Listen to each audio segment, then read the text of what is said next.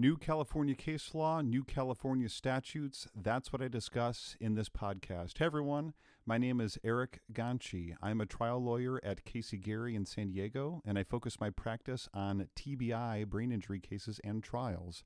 I'm also a total nerd about tracking new laws, as this emerging and developing info can win and lose cases. Please enjoy my podcast, The Ganci Law Update, a Casey Gerry podcast. Hey, folks, thanks again for uh, checking in, subscribing, sharing, all the things that we can do in the social world. These recent um, cases that I'm going to be talking about, they're California cases that have come out over the last few months, but I'm going to start with this first one called Randy's Trucking Incorporated, which deals with brain injury cases, which is a focus of mine, and specifically as it relates to disclosure of raw data and audio files from neuropsychological evaluations. I think that it's going to be a very important case and could possibly turn into some legislation down the road. So here's the information on Randy's Trucking Incorporated, and I have the case site in the show notes so you can check those out. In California civil litigation, if plaintiff alleges a brain injury, TBI, many times defense will hire a neuropsychologist as an expert to evaluate plaintiff for the claimed injuries, and plaintiff can do the same exact thing too.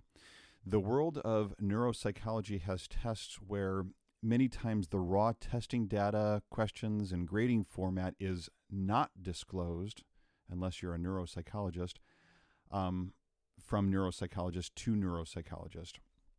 Well, that can become a problem if a retained neuropsychologist is not doing ethical, objective testing, and that's on either side, either plaintiff or defense.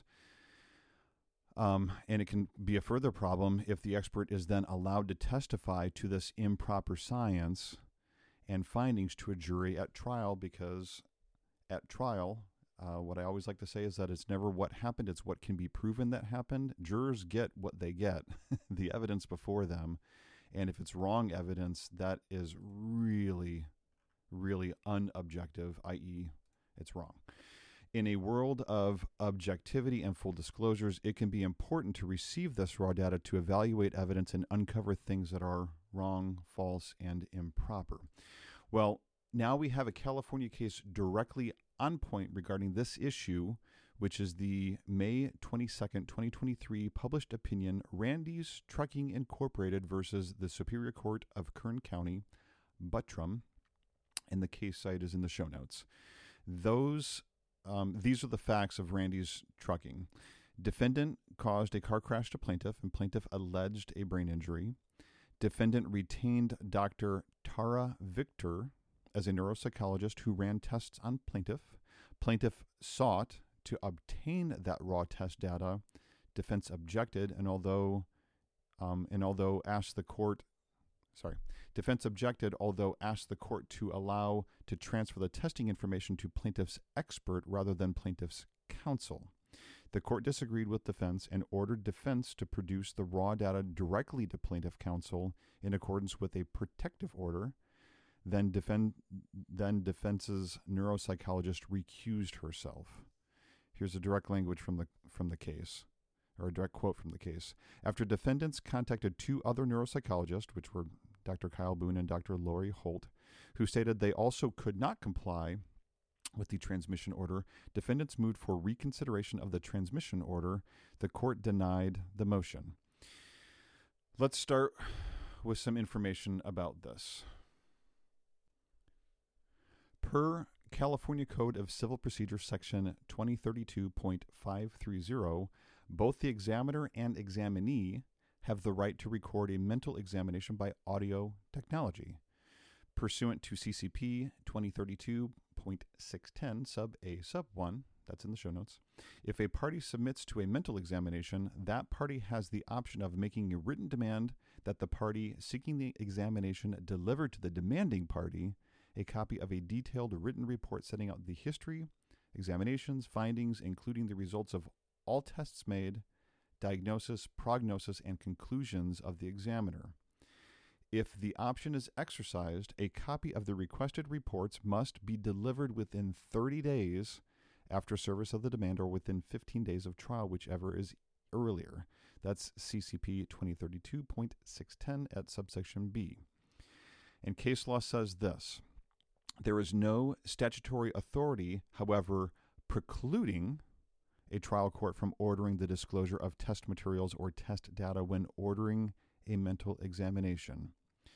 The court here analyzes the 2006 case Carpenter versus Superior Court. The, that citation is in the show notes. And that um, the Carpenter case says this, or the court here in Randy's Trucking says this about Carpenter. While Carpenter did not decide whether a, an examiner's ethical and professional obligations precluded dis- disclosing the test questions and examinee's answers to the examinee, the appellate court recognized the trial court has discretion to order the disclosure of such materials even if no statute authorizes it.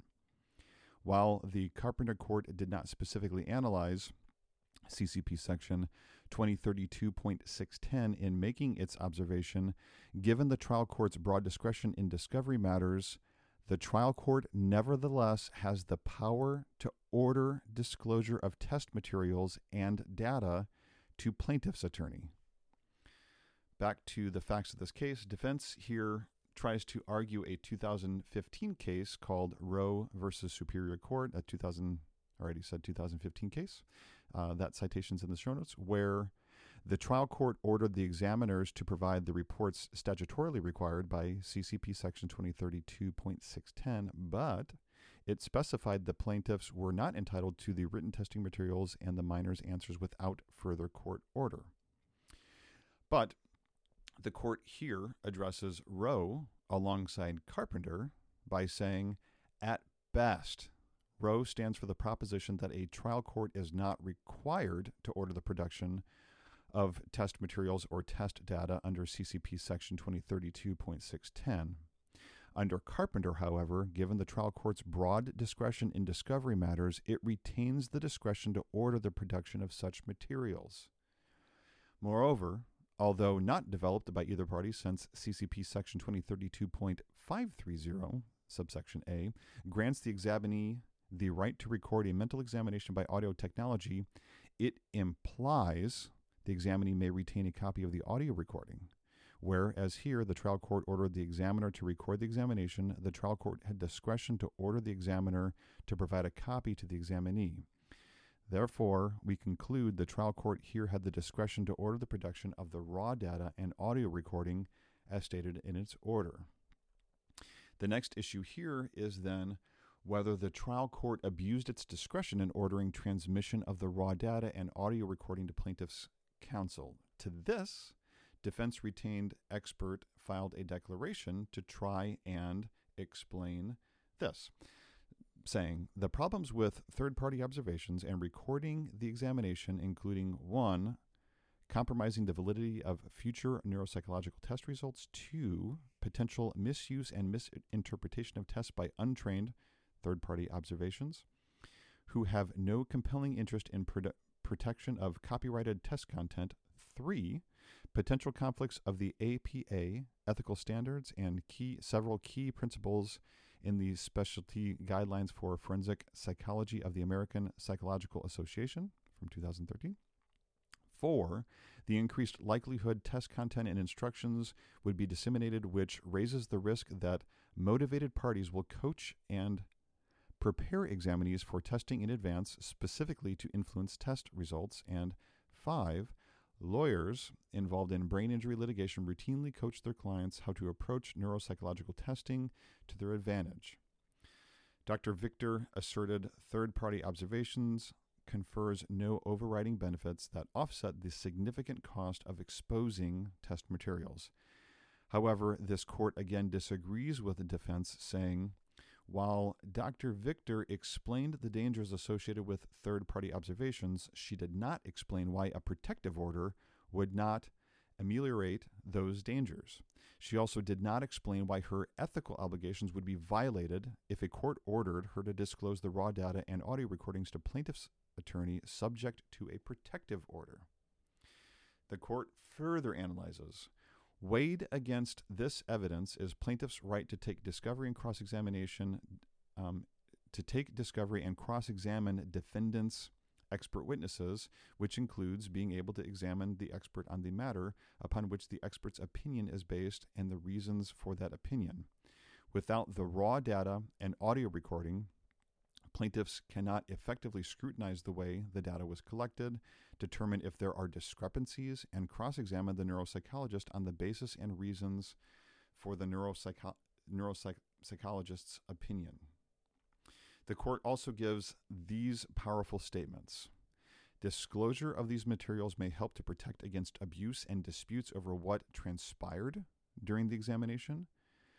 And the purpose of audio taping the examination is to ensure that the examiner does not overstep the bounds set by the court for the mental examination, that the context of the responses can be judged for purposes of trial, that the examinee's interests are protected, especially since the examinee's counsel ordinarily will not be present for a neuropsychological evaluation, and that any evidence of abuse can be presented to the court.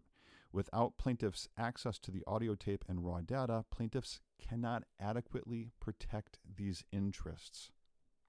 Defense also argues plaintiffs could violate a protective order for the produced raw data and audio recording. Again, the court here disagrees, saying the protective order can be enforced against plaintiff's attorney if his, he, or his staff were to violate it by contempt or other sanctions. And to that, technology makes transmission of highly sensitive information possible in many ways, in many cases, involving sensitive information, including personal injury, employment, business torts, and intellectual property. There is no evidence that attorneys regularly violate protective orders, including those concerning psychological or, or neuropsychological testing materials. in sum, the trial court did not abuse its discretion in ordering transmission of raw data and audio recording to plaintiff's attorney subject to a protective order. As plaintiffs demonstrated a need for the materials and the protective order would address the concerns about test security and integration. Can you claim negligent infliction of emotional distress, NIED, even if you're not physically at the scene of incident?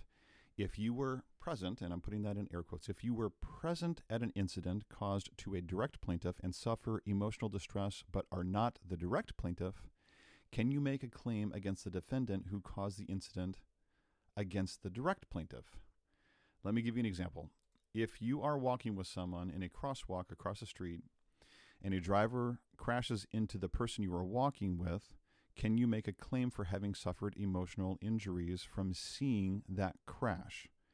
The answer per the law is usually it depends. And that is the answer here, along with insight from this April 2023 Court of Appeal decision, Downey versus City of Riverside. The citation is in the show notes, but it is 90 Cal App 5th, 1033. To start, the California civil jury instruction is CACI 1621, which can be given to the jurors like this. Plaintiff claims that she suffered serious emotional, emotional in distress as a result of perceiving an injury to or to the death of plaintiff by another name, the direct plaintiff. To establish this claim, the witnessing plaintiff must prove all of the following. One, that defendant negligently caused injury to direct plaintiff. Two, that when the incident that caused injury to direct plaintiff occurred, the witnessing plaintiff was present at the scene. Three, that witnessing plaintiff was then aware that the incident was causing injury to the direct plaintiff. Four, that the witnessing plaintiff suffered serious emotional, emotional distress. And five, that defendant's conduct was a substantial factor in causing the witnessing plaintiff's serious emotional distress. There's more law um, that goes along with proving an NIED claim like this. Um, that case law has further interpreted this NIED claim to require the witnessing plaintiff to be closely related to the injury victim. Now, fast forward to this Downey versus City of Riverside case. What happens in, in this case? So, witnessing plaintiff is on the phone with the direct plaintiff, and witnessing plaintiff is the mother of the direct plaintiff. One defendant here is the city of Riverside, which plaintiffs allege maintained its vegetation and trees in an unsafe way, which created an unsafe obstruction of view for drivers, and then which caused a driver to crash into the direct plaintiff. During this crash, witness witnessing plaintiff was not physically present at the scene, but rather on the phone with the direct plaintiff, like I said.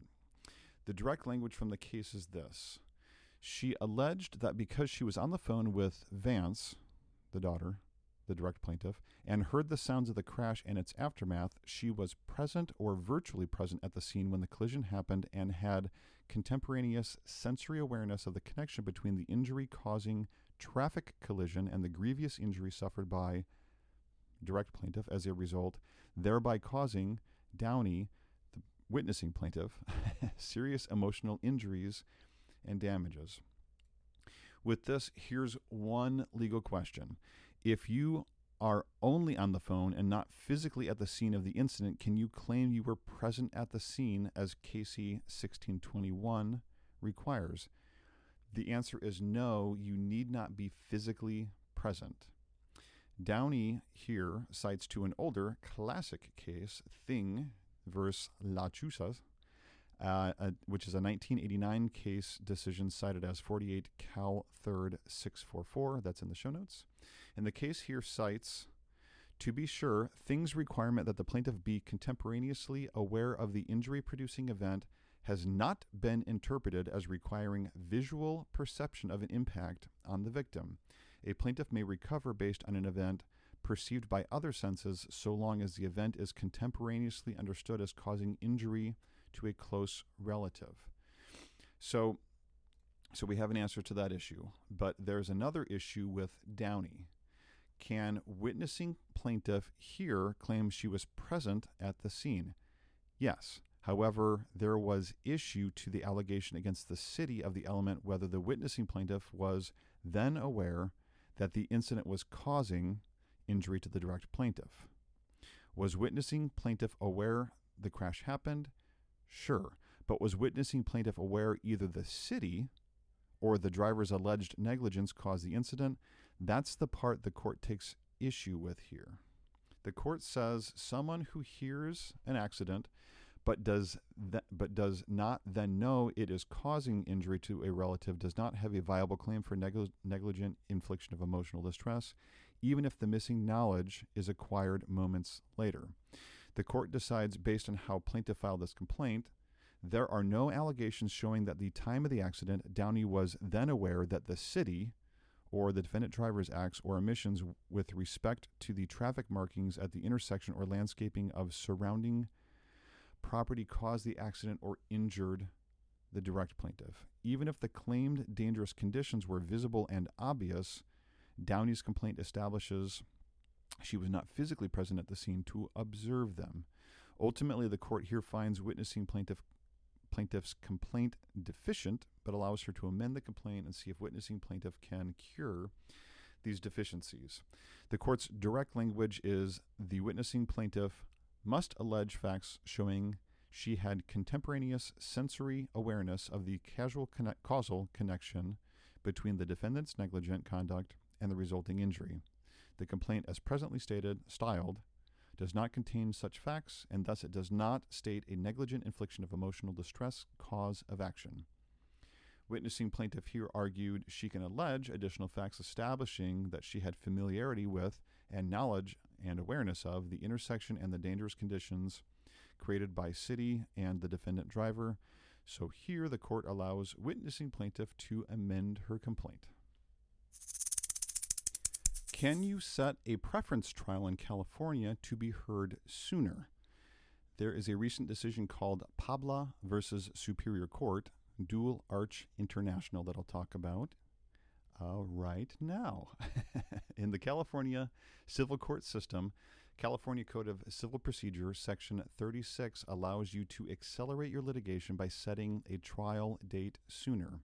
The law considers these preference trials and states per CCP 36 sub A, a court, a superior court lacks discretion and shall grant preference to a party over 70 years of age, upon making a showing, one, that the party has a substantial interest in the action as a whole, and two, the health of the party is such that a preference is necessary to prevent prejudicing the party's interest in the litigation.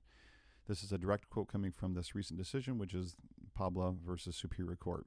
Um, the case site, which is in the show notes, is 90 Cal App 5th 599. In Pabla, plaintiff, 73 years old, uh, plaintiff is or was 73 years old and suffered from asthma and hypertension, had recently undergone kidney surgery, and was receiving dialysis. The court granted preference per CCP 36 but failed to set the trial date within 120 days after granting the CCP 36 petition as required. Defense here tries to interpret the 2022 case titled Isaak versus Superior Court in the show notes, but it's cited as 73 Cal App 5th 792. And defense argues the Superior Court had the discretion to balance interests of judicial economy with the prefer- preferential trial setting provisions of Section 36, CCP 36. The court here says, nope, saying that Isaak, the Isaak court differentiated coordinated proceedings from ordinary proceedings, and nothing in the opinion applies Section 36 should be applied differently in any in, in other contexts. Courts have long recognized that the legislature intended Section 36 to be mandatory in circumstances that appear to be present here. The court is very clear about how the court reads and understands Isaak in saying, Accordingly, we refuse to read Isaak as providing Superior Court's discretion to avoid strictly applying the mandatory provisions of Section 36 in ordinary civil proceedings. So here, the court agrees with the preference plaintiff and orders a trial date set within 120 days of granting plaintiff's petition for preference.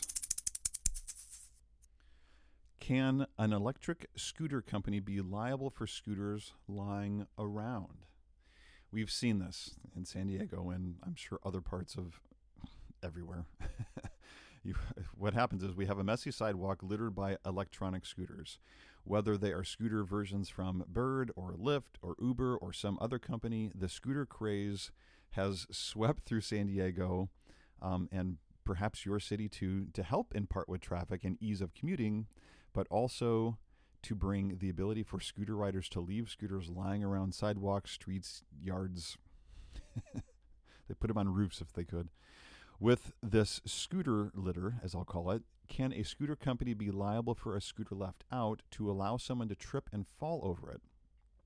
April 10th, 2023, a California Court of Appeal decided and published Hacala versus Bird Rides Incorporated, which is cited as 2023 um, 90 Cal App 5th 292, which is in the show notes and gives insight and law on this topic. So let's start with what happened in Hacala versus Bird. In 2017, Bird had begun in Los Angeles, where this case takes, takes place, their scooter rental system where people could rent the scooter using a dockless system of starting and ending the rental to then to then dump the scooter around town possibly. November 23, 2019, plaintiff Hacala was walking on a city sidewalk just after twilight. The sidewalk was crowded with holiday shoppers, and Hacala did not see the back wheel of the scooter sticking out from behind a trash can. She tripped on the scooter, fell, and sustained serious physical injuries. Plaintiff filed a suit against Bird and the city, claiming negligence and other related claims like dangerous condition on a public property. But the trial court sustained defendant's demur for both Bird and the city without leave to amend, concluding neither Bird nor the city owed plaintiff a duty of care, and then plaintiff appealed. I'll give the general ruling holding and holding here before diving deeper. This court upheld the ruling in favor of the city but reversed the ruling in favor of Bird by saying Bird may be liable for breaching its general duty under California Civil Code section 1714 to use ordinary care or skill in the management of its property. Per California Civil Code 1714 sub A, everyone is responsible not only for the result of his or her willful acts, but also for the for an injury occasioned by another by his or her want of ordinary care or skill in the management of his or her property or person, except so far as the latter has willfully or by want of ordinary care brought the injury upon himself or herself. What were Bird's arguments here? They um, these arguments included this Bird contends this rule of general application does not apply to plaintiffs' negligence claims because, in Bird's telling, Hacala did not suffer her alleged injuries as a result of the company's conduct. Instead, Bird maintains Hacala's injuries were caused by the conduct of an unidentified third party who, without any urging from Bird, left a Bird scooter behind a trash can in violation of the city's parking standards. How plaintiff pleaded her complaint was important. When plaintiff filed her complaint, she alleged Bird knew that without proper instruction, its customers and agents were likely to leave scooters on sidewalks in a manner that posed a tripping hazard to pedestrians. Plaintiff also alleged Bird knew that unless its scooters had always on front and back lights, the scooters would not be visible to pedestrians at night. But again, despite this knowledge, Bird alleged failed to install always on front and back lights that were visible from a distance of at least 300 feet on its scooters as required by its permit. She further alleged Bird's management of its property contributed to the risk. Holding in favor of the plaintiff, the court here says because the foregoing, foregoing allegations ground plaintiff's negligence claims upon Bird's conduct and not solely the conduct of a third party, this is not a case that requires a special relationship to find Bird had a duty to prevent injuries alleged allegedly occasioned by Bird's want of ordinary care or skill in the management of its property, namely the Bird scooter that injured Hacala. However, the court is also careful not to step on the toes of the trier of fact, as the court says, we emphasize that our holding today is limited to a legal determination that Bird owed plaintiff the general duty codified in Section 1714 to use ordinary care in the management of its property. The court continues saying, We consider plaintiff's breach allegations only to determine whether Bird's general duty broadly encompasses the category of negligent conduct alleged, but we leave for the trier of fact to determine, based on the evidence, whether any specific conduct constitutes a breach of Bird's duty to exercise ordinary care in the management of its property and whether that breach caused plaintiff's alleged injuries. So the court allows plaintiff's complaint to proceed against Bird.